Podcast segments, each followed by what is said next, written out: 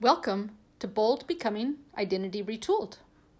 This podcast is where we explore the landscape of the immensity of landmines that exist for people who've lost their sense of identity, who've been shaken to the core, and are relearning who they are now that a part of them is lost.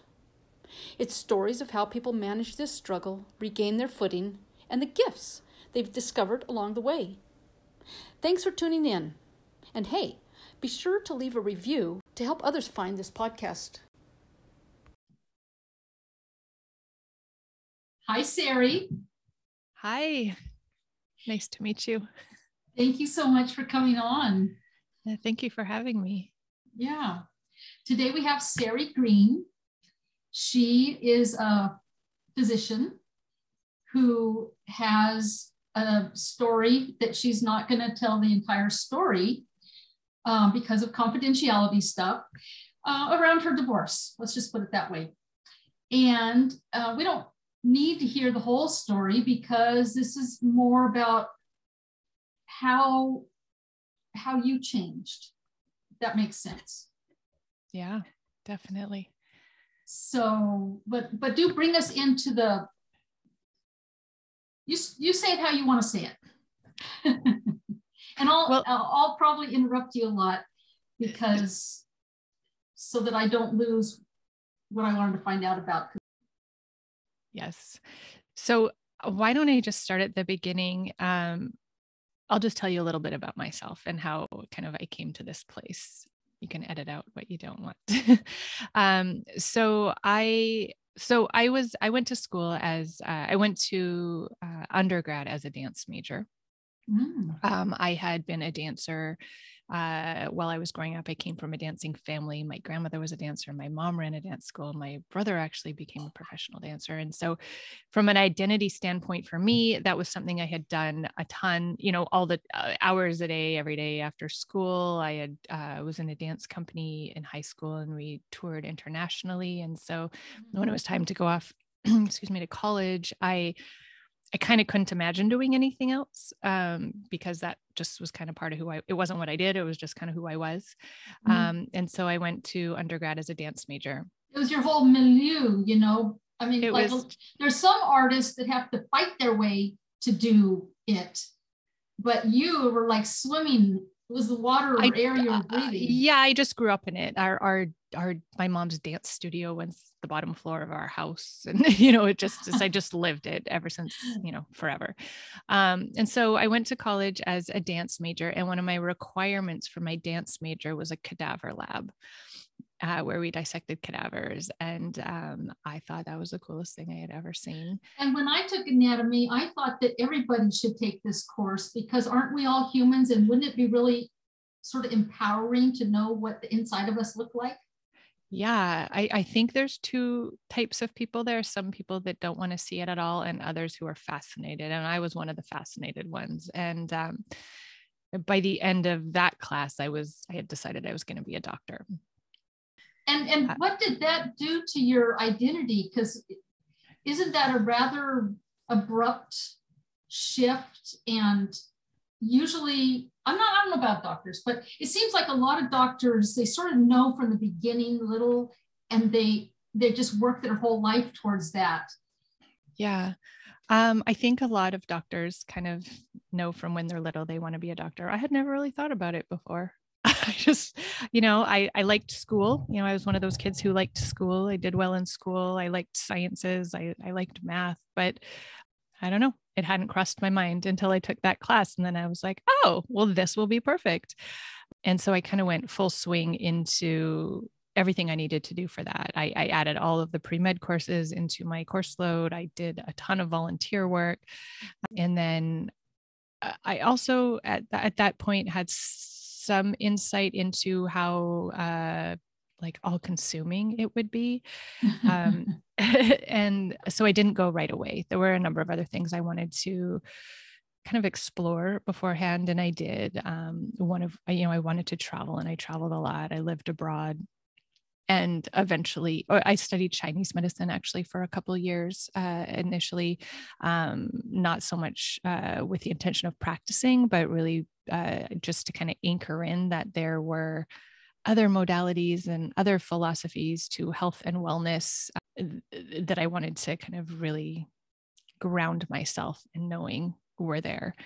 Not um, be not be like with this tunnel vision the way many medical western medical doctors are i hate to say. Yeah well it's i mean it is a modality right? But it doesn't fix everything. Um, it's specific training. Um, and so eventually I uh, went on to medical school. Um, I think initially with the idea that I would do something in primary care and uh, incorporate, you know, different modalities into it. And then kind of similar to what happened to me when I did that cadaver lab, I did my surgery rotation in my third year of med school. And I was like, oh my goodness, this is the coolest thing I've ever seen. I need to be able to do this. Um, so uh, I guess another identity shift at that point. Had you asked me before, you know, what type of doctor are you going to be? I would, my answer was always, I'm not really sure. Uh, definitely not surgery, but wow. yeah. And so th- that was interesting, an interesting shift for me. And then I just went, you know, full swing into that. Uh, my surgical training was six years. Uh, I went through general surgery residency.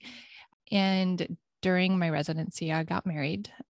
And after residency, I spent a little bit of time focusing on trying to get pregnant. I had tried uh, for a while during residency um, and did not get pregnant, which was not surprising because it, it's such a rigorous. Uh, it doesn't sound like a very fun time to be pregnant. I mean, I, well, I guess, it's a, some I mean, people can handle it, but holy heck. Yeah, people do handle it. Um, I mean, I felt like my body was barely like surviving anyway, so it wasn't surprising that it was, you know, um, but I, I it was it was something that I very much wanted, and so.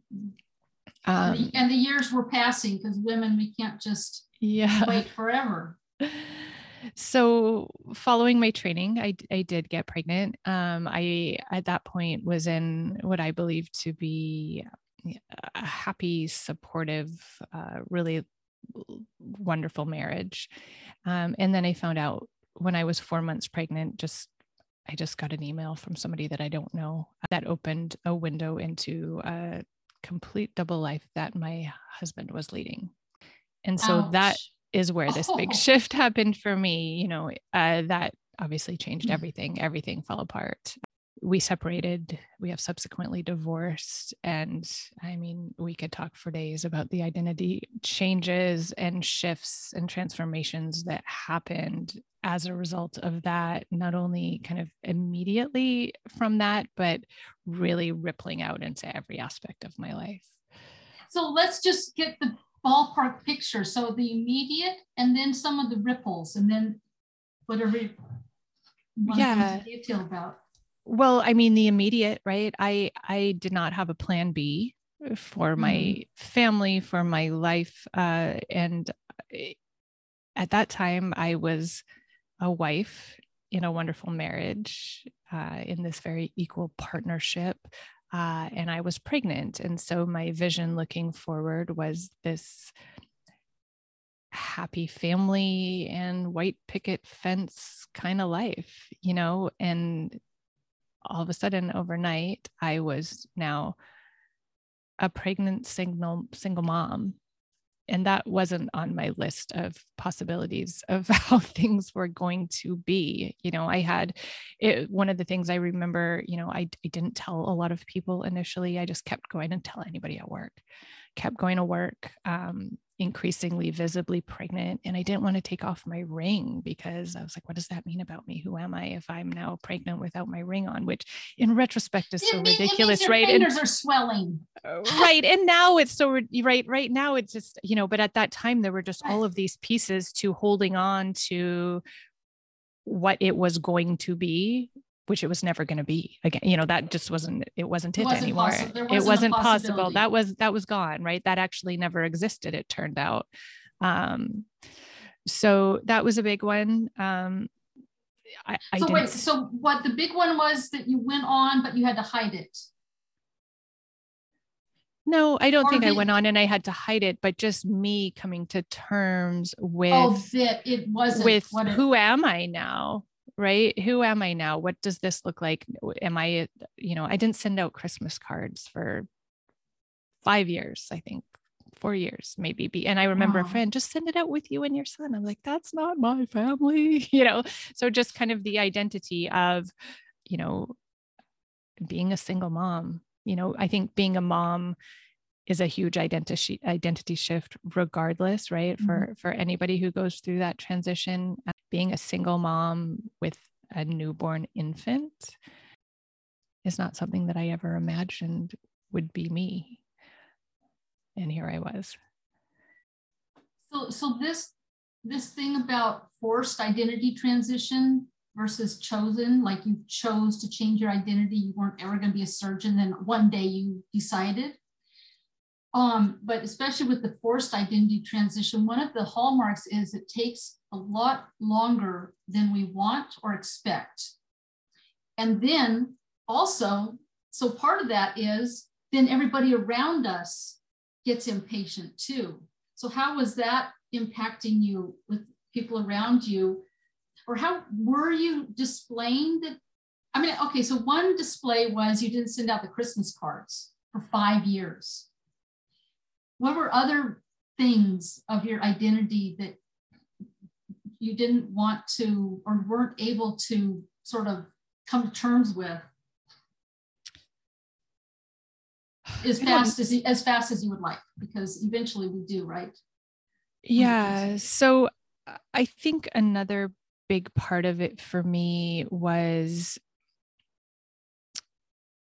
a, a, really big part was what it means to be a single mom and i don't know that it it had anything to do with anybody else's responses or reactions or take on it, it that was all an internal battle and i was struggling. I mean it is uh, being a new mom is hard being a new mom on your own is hard. Um, being a new mom on your own dealing with this kind of grief and loss uh, it, was a lot uh, so there was that piece i think there were I had planned everything out in my life so carefully up until that point. Mm-hmm. Um, you know, I I did have some really significant shifts, but they were calculated, and even my time off and my spontaneous travel time, you know, all of that was was safe and calculated, right? And now everything looking forward was just like a blank slate, you know, and I I didn't know how I was going to support myself, which now being on this side of it, I, I, recognize is pretty ridiculous. You know, I was a trained physician, I can support myself, but didn't feel like it at the time. It didn't feel like I was, I was like, had these visions of me and my tiny baby being, you know, out on the street and not being, you know, I, I just, how, how am I going to be able to live? Right. And, and then the piece of how did I get myself into this situation? How can I ever make a decision again? How can I keep can myself safe? Yourself? How can I trust myself? Yeah. Um, and that was a long and slow transition and transformation that eh, as I look back, there were very intentional pieces. You know, I did a lot of things. I did a lot of therapy and then I found mm-hmm. coaching and I did a lot of coaching and I did a lot of reading and I listened to a million podcasts and I did it, but it didn't feel like it was changing at the time. And I wasn't even aware of it. Right. So it was just like, I was just stuck kind of in this abyss of fear and um, uncertainty and overwhelm. Um, but as that shifted,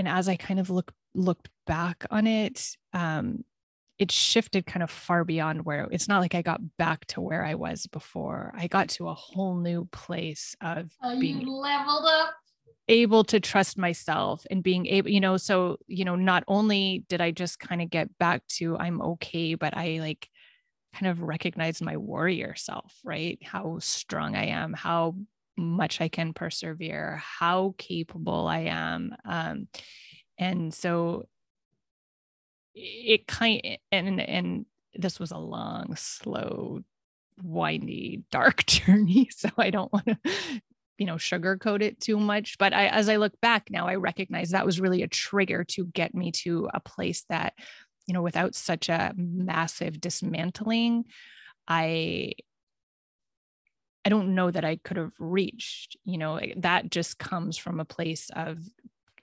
absolute discomfort and absolute dismantling where everything needs to be built, rebuilt, right? And including your identity in all of these different areas. And so as they rebuilt, I started to realize how much I could kind of intentionally rebuild and question the identities that I had had. You know, one of the things I always used to say is, I'm just, I'm not a good cook. You know, I used mm. to say that all the time. And I thought about it one day and I thought, you know, I just did a decade worth of medical training where I was working 80 plus hours a week. I'm not not a good cook. I just haven't spent a lot of time learning how to cook. And so I did. And now I can make them make some pretty good things, you know? So, you know, kind of questioning and, and the language that we use about who we are, mm-hmm. right? You know, I am this or I am that, you know, all of those kind of came into question as I had to recreate myself in my life. Now, so, but some people don't get there. Some people don't realize their self talk and realize that it's not helping them. So, how did you recognize it? Or have you always recognized it? I don't know that it was always conscious. No, I am. Um, I initially did uh, many years of trauma therapy with, I had really amazing therapists who specialized specifically in you know the, this issue this yeah can we just say area. this wasn't the normal Divorce. yeah it was not a normal divorce it was not a normal situation right um it was not it was, on my it was radar on steroids yeah and it wasn't on my radar as something to be worried about before this you know so it wasn't and then about I don't know how long it was, two and a half years, maybe three, it's about two and a half years in, I started doing yoga, which I had dabbled in a little bit before. Um, but I hadn't really done any kind of exercise or anything physical since I had had the baby. And the yoga studio that I joined was this really great community. And it was kind of became this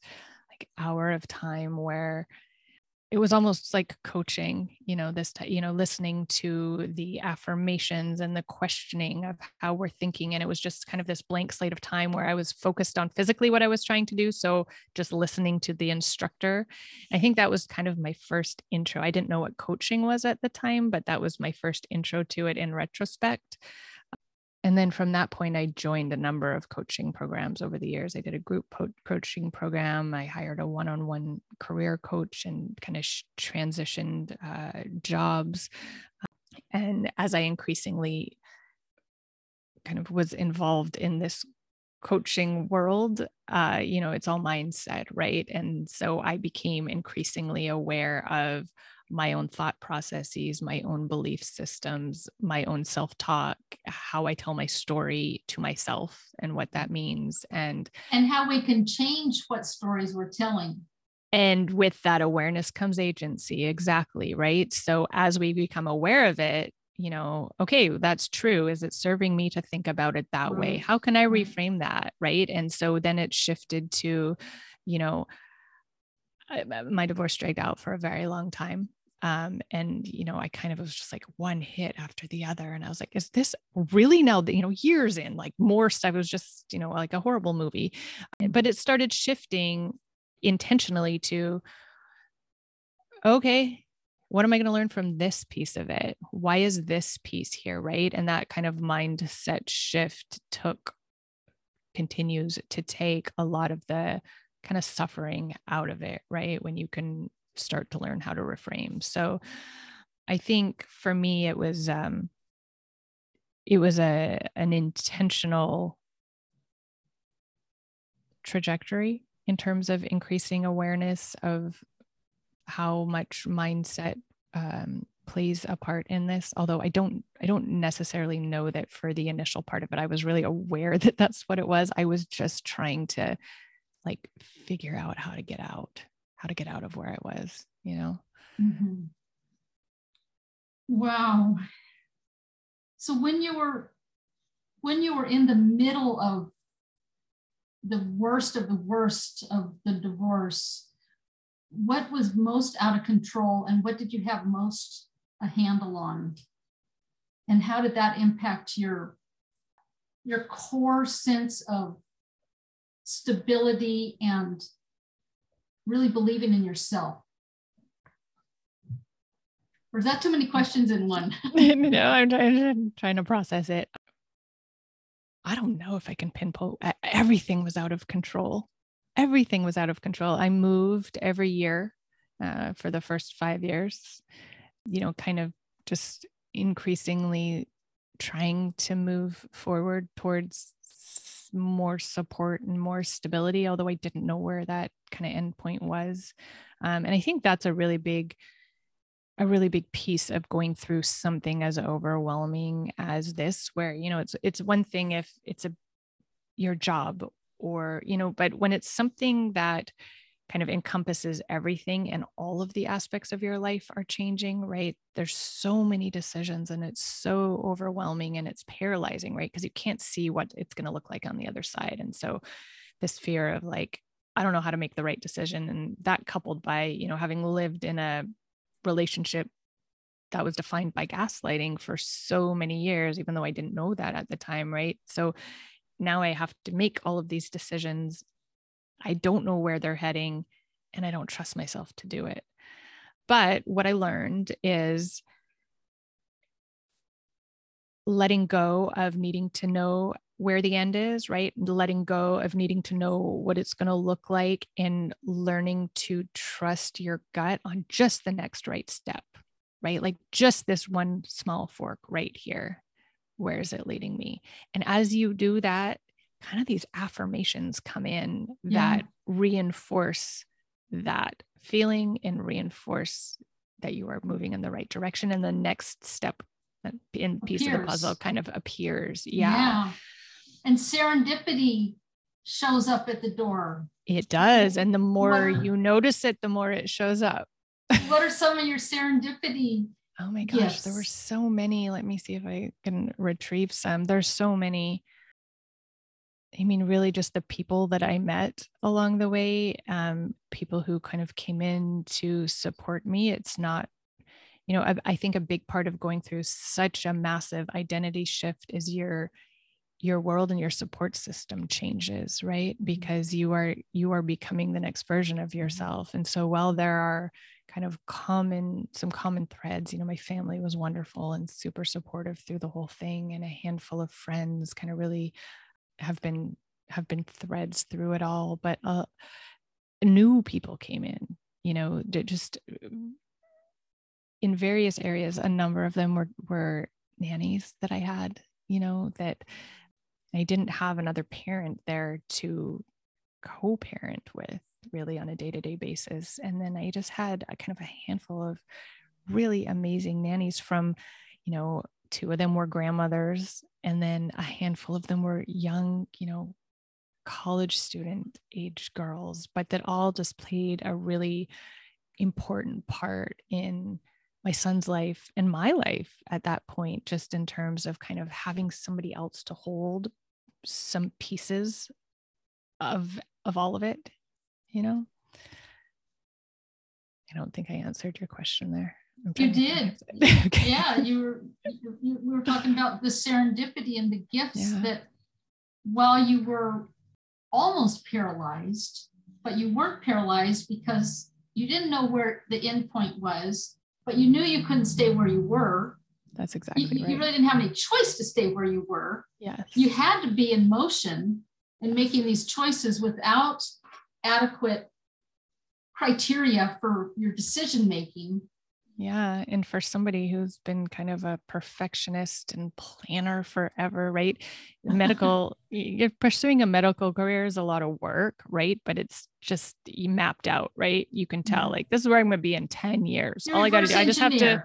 Just have to study and take the tests, and it's just all planned out, right? And then all of a sudden, this this like void of, um, void of life ahead was very very disorienting so and such you, a gift though right? Because uh, it's limiting to have everything structured and planned out. So exactly. you know i i kind of look back and like what are all the gifts that came from this? And there's a lot.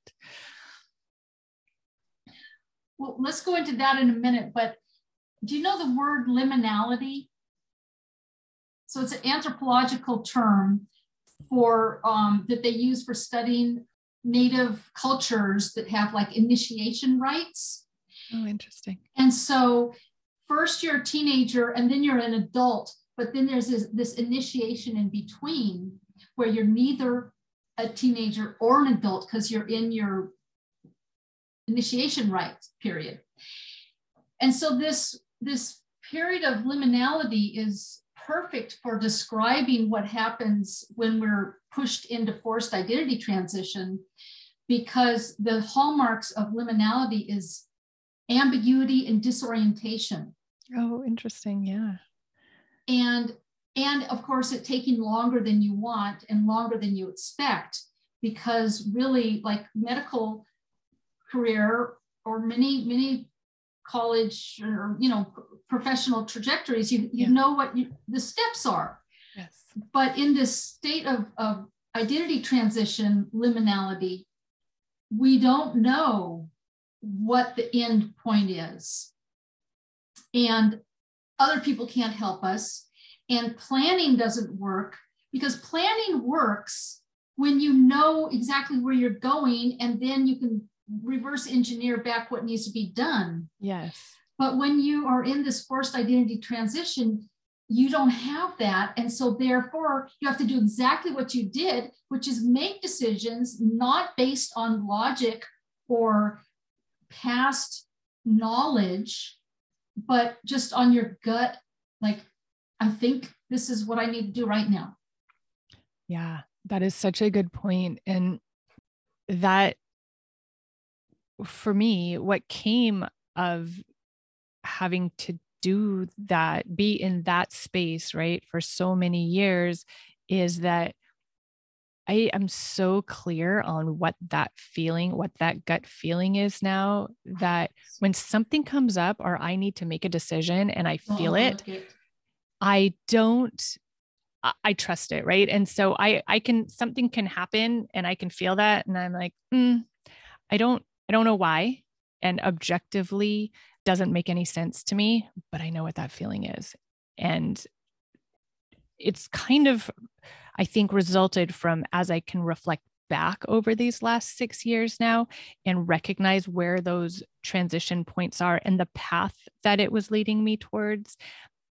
The more that happened, the more that what that feeling is crystallized and, and honestly even prior to my discovery as I, you know, a, a big part that happens for women who are in a situation like mine is kind of what they call this reality ego fragmentation, right? Everything that you thought was wasn't, right? And so there's a lot of time spent in the past just ruminating, trying to put pieces back together. Okay, when this happened, this is what was really happening. And what I recognized while being kind of stuck in that place for so long is there were little feelings. I didn't know what they were. I had no context for them, but there were little feelings. And so mm-hmm. that helped me kind of start to identify it, right? Even it, as horrible as that was, there was a, a validation in that, right? Even though I wasn't conscious at the time.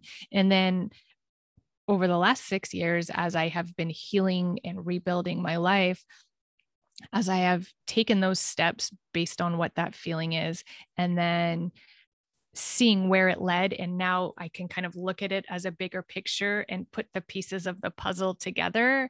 You know, it, it reinforced for me that, you know, that, that feeling moves me in the right direction. So now it has become kind of a real time tool that I have right. rather than something I just recognize when I look back on things. And that right. is probably the biggest gift, right? Because from that place, you know, we talked a little bit about safety at the beginning and how am I ever going to keep my myself safe, you know, if I can't be trusted to make these types of massive life decisions like who I marry. Uh, but that's the ultimate safety, right? When it's just from within you, it doesn't matter what happens externally now because that is something that I have kind of harnessed in a in a very conscious way well it, it belongs to you belongs to all of us and you have made it accessible. Or let's say this this experience has made it accessible. It was it was it's a, they call it like little whispers. Yeah.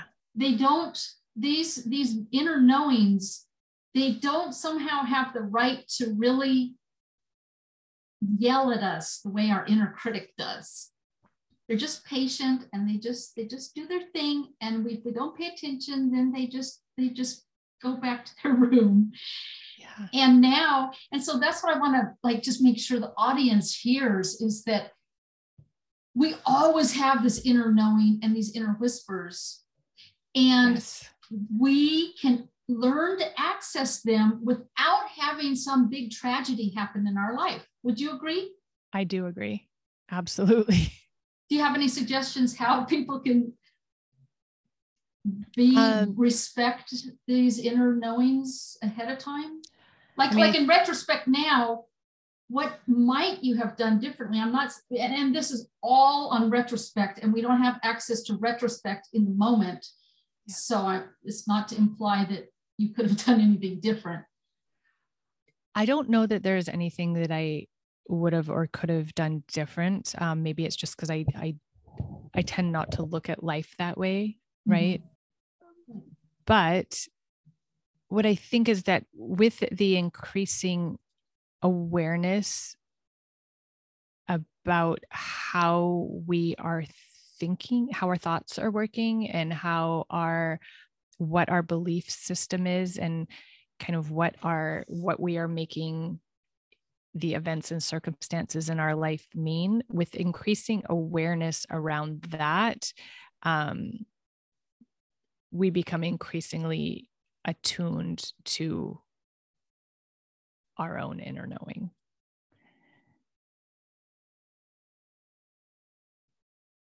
For me, I, a lot of that came through and continues to come. You know, it's not an, an arrival place by any means, but through coaching and just challenging, you know, is that really true?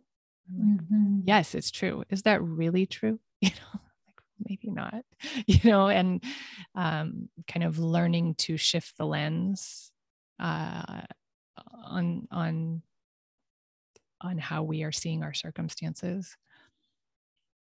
how we're seeing ourselves and our circumstances because yeah we have this lens that that is like uh, implanted yeah and everything we see then and think about is through that lens and so even though the inside of us knows our truth pretty much at all times and yeah. tries to tell us, we're, we're looking from the outside in through this other lens. And so coaching, therapy, yeah, even even friends that can friends friends generally don't challenge you the way a coach does. And and actually therapists don't always challenge you the way a coach does.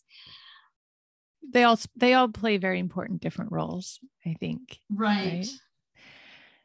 yeah. I, I yeah that lens that is shaped you know from how we grew up the culture that we're in the experiences that we've had the job that we work in and, and you know all of that stuff layers in to create this lens that we see the world through right mm, but that truth is not necessarily a universal truth or a fact, right? There's so much room in there, though it often doesn't seem like it, or we don't even question it, right? It's just kind of functioning on on a on a subconscious level for us, but everything is driven from that place. Yeah, isn't it something like 90% of the brain is run from un- subconscious that we're not even aware of? some some really big some very yes yeah most of most of what we're doing is on autopilot you know and that's a huge gift that came from this i have to say also right like i couldn't be on autopilot anymore you know i was in survival for so long and i had to shift myself figure out how to shift myself just you know baby step by baby step out of straight survival mode and you know, it was really hard, but a gift of that is that it, you know, I feel like for a lot of stages of life and a lot of people, you know, we're kind of just sleepwalking through. And it was a pretty strong jolt out of that. So it's it's sounding kind of parallel to a mortality moment where once you survived death, you're never going to be able to look at life the same way again. And it, and it gives you this new filter to look through, new lens. Yeah, that's a good that's a good analogy. It definitely gives a new filter and a lens. Uh, I think both in the positive and the negative, right? Like it it let me learn so much about myself that uh, I may otherwise not have been challenged to learn. Like um, what?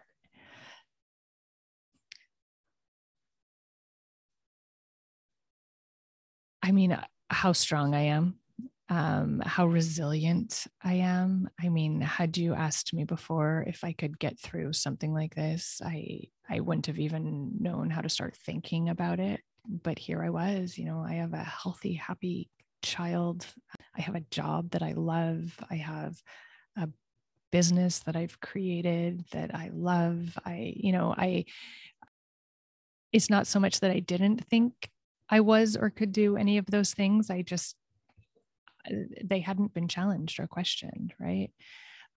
And the other lens that it opens up that you can't ever unknow is there's kind of a whole world of pain and suffering um, that was also not in my realm of reality, both for me and uh, kind of, you know, for my ex husband and other people as well. You know, there was a whole world of, of kind of trauma and addiction and um, that that really wasn't on my radar in terms of of the rawness and the struggle that comes with that so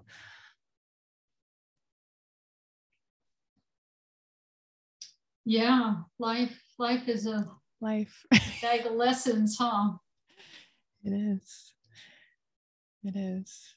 I, now, I think. Oh, go ahead. Well, I was just going to say one of the things that I did really learn is, um, and this is something that I kind of keep with me on a day to day basis, is how much we can be responsible for our own experience, really, regardless of what is happening around us. Mm-hmm and so when difficult things happen now challenging things happen now you know just the reframing and the asking the curious questions rather than going into kind of despair or overwhelm you know it doesn't mean that life is all you know rainbows and daisies or whatever that saying is now right? You know that's not the human experience but you know there's an extra layer of suffering that we add to our experience and that part we have control over and you know having been through all of this you know for the most part i am quite able to not add that layer on as i move through life now or when i notice that i'm adding it on i i have some awareness of it happening and can that,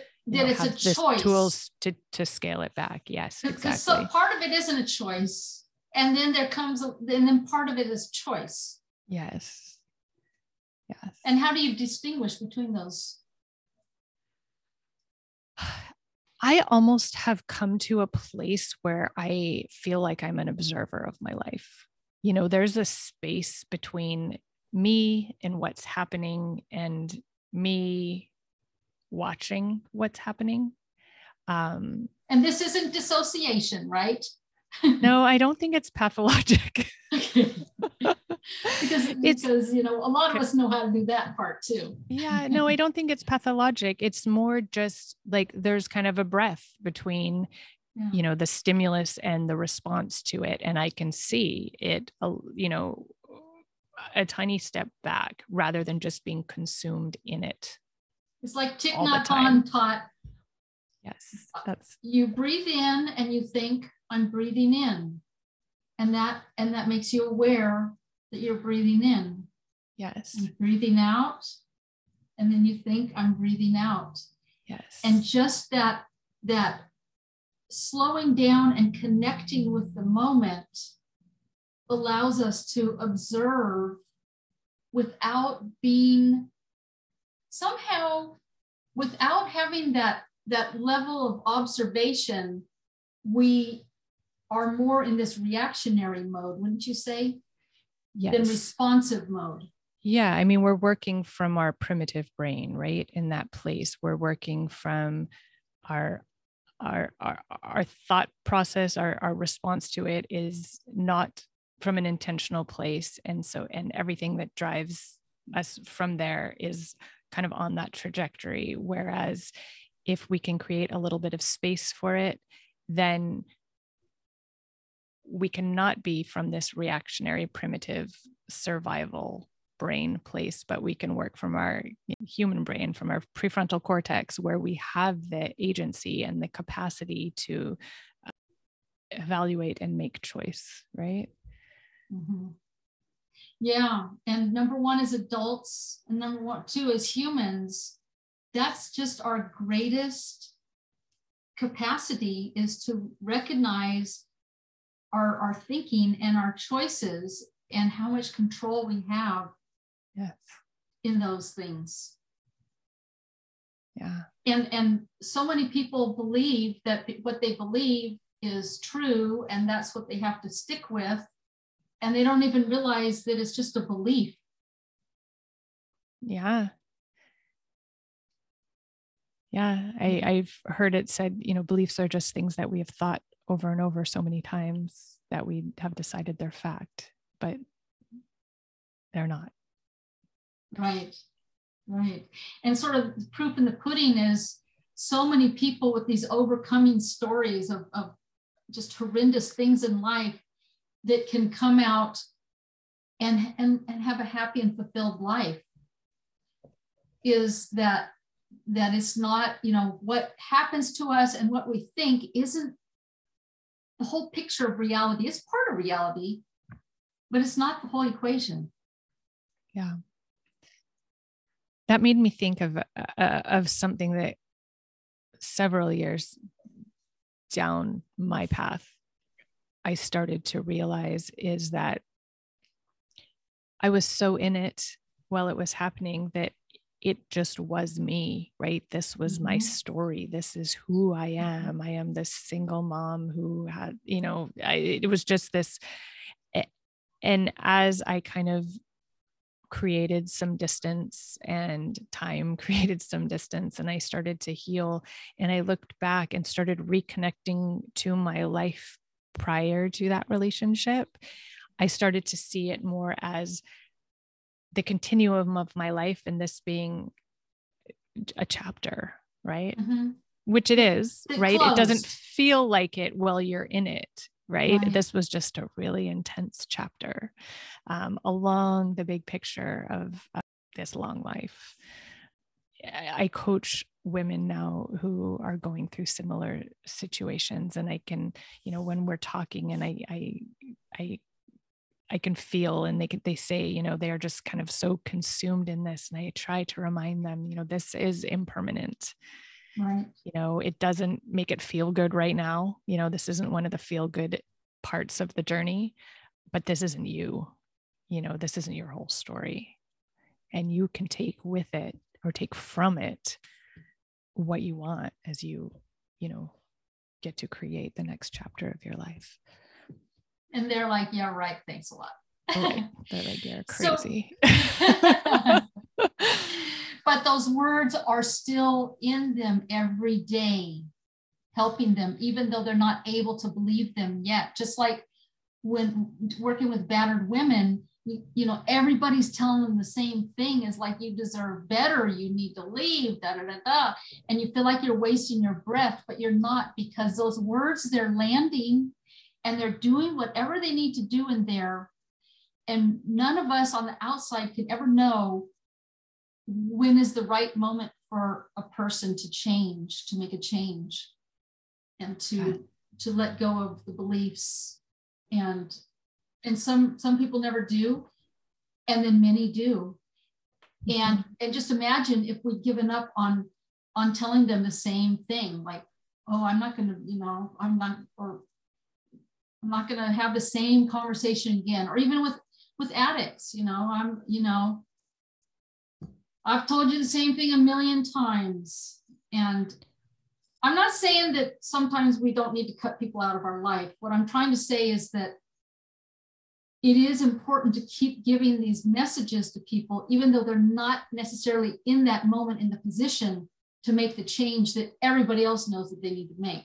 Well, they're seeds, right? And so yeah. uh, for me, yeah, along the way, there were therapists and coaches and, you know, books and podcasts and all, you know, that I would recognize down the road how those seeds that were planted before were now starting to blossom. And and i think it the the intentional part is not so much you know what exactly is going to come of this right now but giving as much airtime to where you want to be going uh, is possible right you know the the idea of where you put your energy grows and mm-hmm. and one mm-hmm. of the things that i did uh, is uh, I one of my first coaches. It was uh, a tool that she gave me, and I thought it was really silly at first, um, but I did it anyways because I had hired her, and I, I, made kind of index cards and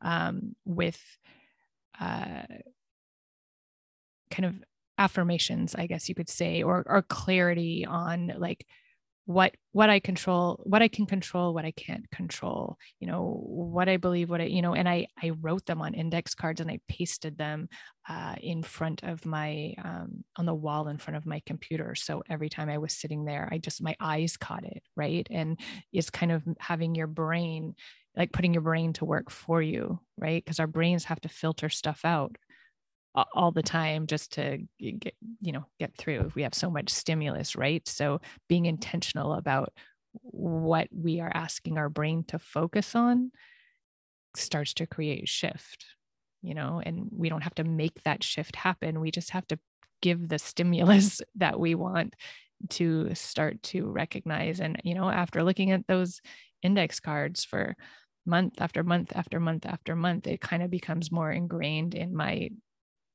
thinking and i use that all the time now i use those kinds of tools. Well those th- that's got me through college because i was not a, a studious type. And the first thing i ever got about affirmations um, this friend of mine gave me this book is i forget what it's called but basically i would make these little post-it notes this size and whatever assignment i needed to get done that felt impossible i would put i can whatever it was now. And so it was bringing the future into the present. And what it what it does is it it, it loosens up the brain into that possibility. Mm-hmm. Because even even there was this other one that this woman gave me years on later to look in the mirror and say i love and respect and accept you and I would look in the mirror and I wouldn't believe one single word of that.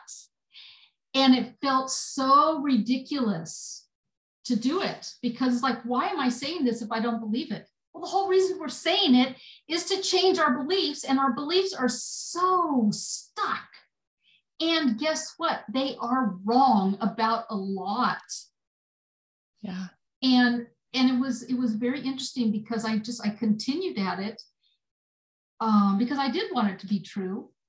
And, over time, I don't remember how long, but a long time, then I could actually say those words and believe them. Yeah. Maybe not, maybe not feel them yet, but believe them because there's all these different levels of getting rid of really entrenched beliefs that are damaging our lives. And so the first one is like aware awareness, and then and then at least trying to change the belief, and then actually believing it, and then feeling that it's true. For me, at least, th- those are sort of the way it worked for me. Is that the feeling part was at the very, very end. That like I can logically know stuff, but um I can logically know things, but it doesn't doesn't really change the way I feel about it. And that's where that's where like nowadays, especially for trauma treatment, somatic therapy, mm-hmm. body feeling stuff, is really important because sometimes our, our, our intellect can totally understand why things are as they are, but that doesn't necessarily change anything. Yeah, we, that's all stored in our body. Yeah. Yeah. The affirmations, I had a lot of resistance to uh, early on, also. And increasingly, it became has become a reliable tool. Uh, I think really in kind of in the way you said you would you say you put it on your mirror? Um, that, that, well, the ones about I can now would be I didn't use a computer back then. Yeah. But it would be wherever I was like trying to write those hideous yeah. papers. And then, but the I love, respect, and accept you was on the mirror because I was supposed to be looking at myself in the eyes when I yeah. did it. Yeah, no, I love it. I think it's such a great tool. I have a bracelet that I wear now that says uh, she believed she could, so she did. Oh my God. And, you know, whenever, uh, just if I have, you know, a big presentation at work or just anything, you know, just like just touching it and I know what it says. And it just like, it's like a boost of, I don't want to use the word confidence because that's not right, but um, kind of strength or. Well, it's, it's your, it's your it's your backup, it's your bodyguard. Just that that thought is is like yeah. a, a bodyguard. It's like, all right, nothing, nothing's gonna I can show up for anything. Yeah. Or or I guess talisman, isn't that a good word for it? Is that the wrong meaning for that word? I don't know.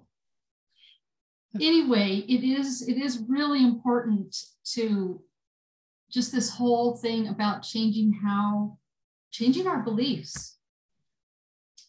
And uh, it upsets the apple cart for people around us sometimes. And so a lot of people won't change because of that. And the choice is, you know, what's right for me, right? I think in the realm of forced transformation, forced identity transformation, you know, we're really driven by our survival instincts, right? Like the Maslow's triad, you know, and one of the, you know, we don't seek out discomfort, right? We don't seek out difficult things, you know, our, our, that's not how we evolved. And so, sorry kind of the the massive shifts and change that can come about um, through something like this happening or a big trauma um, it's because those pieces were forced right? Like we didn't have a choice you know i was like squarely in discomfort. I, I didn't choose to go into it. But once you're there right then the possibility opens for all of the change that comes from it. We were you know pretty well evolved not to uh, go down that path very far when life around us is stable and comfortable. Right right. Yeah. Why bother? Now what in your what from earlier in your life helped you in in that transition time? So you told us what what you did in the transition time. You went out and got help. Mm-hmm what strengths did you bring in that now you in retrospect you see boy i'm sure?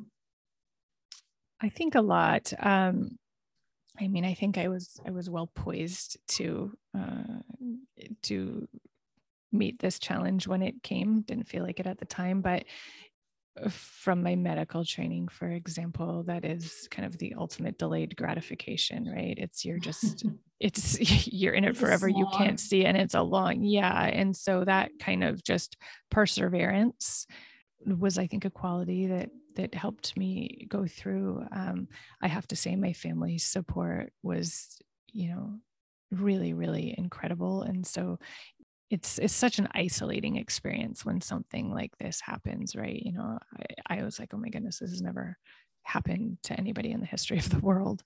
And kind of everything around me felt like it fell apart but my family was still there. And so that was a really strong thread through the whole thing.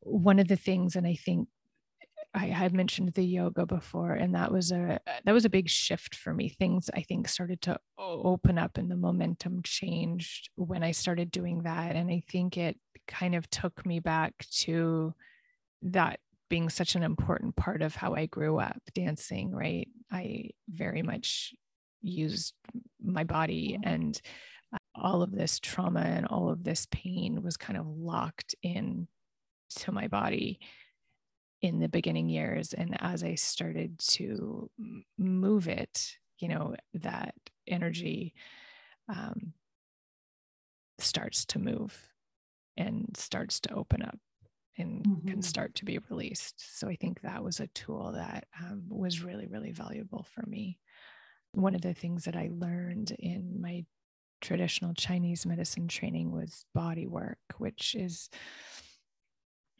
looked at very differently than it is kind of in west you know here it's like a massage and you go to a spa but it's kind of very much part of of health and wellness in in that system of of medicine. Uh, and so kind of having getting body work and the deep tissue massage type thing to help kind of move the energy through and open things up was not something I did very often because uh, there was a lot of time scarcity in my life at that point, working full time with an infant, but um, definitely something that uh, was valuable um, that I think I brought in from previous chapters of my life.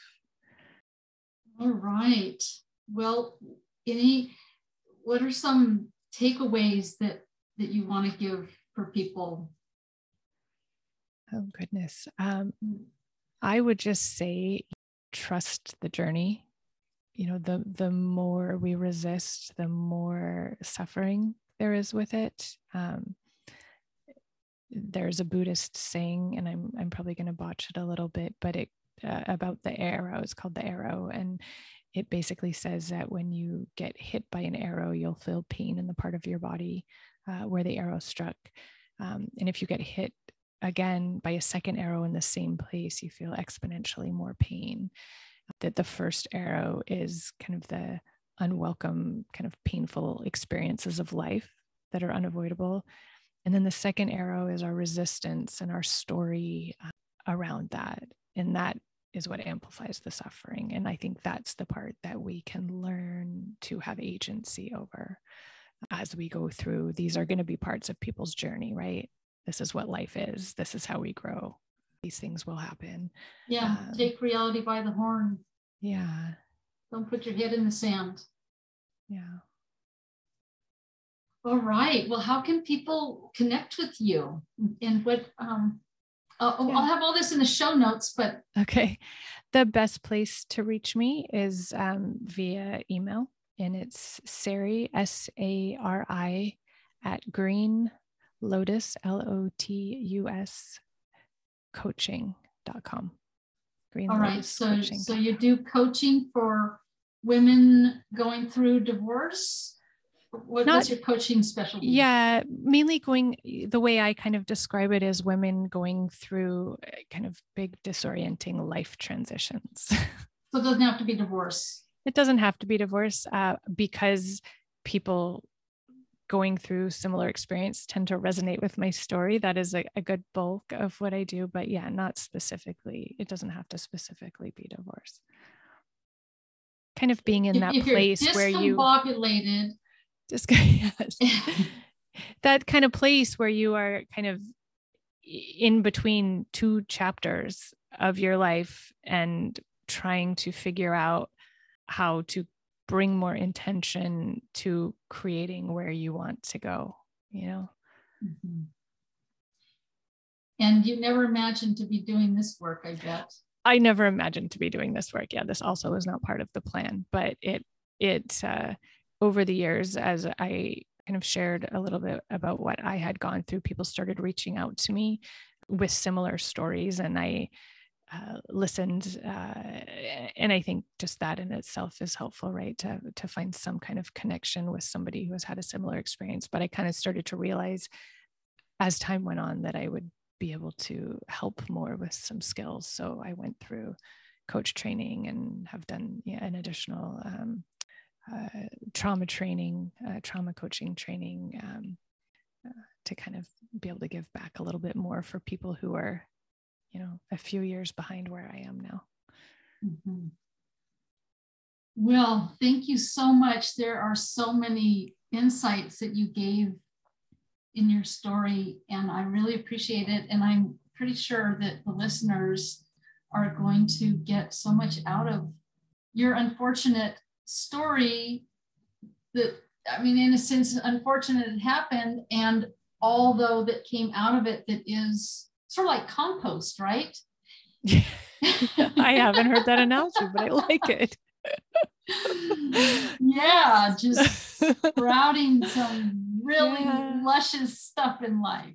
Yeah. I mean, I'm definitely at a place where I wouldn't change it for anything because I mm. would not be here without it. Doesn't mean I, I wish for anyone to go through yeah. that kind of pain or darkness, but um, there's a lot of light on the other side. Mm-hmm. Yeah, and that's what the people in the middle of it need to know. Yeah. And the people who are around the people in the middle of it, what they need to know is that it can be years. It's like people aren't just going to like transform on your timeline. Yes. yeah. It's a long, it's a long, slow process before you kind of recognize that there is some closure to the initial parts of it definitely. Mm-hmm.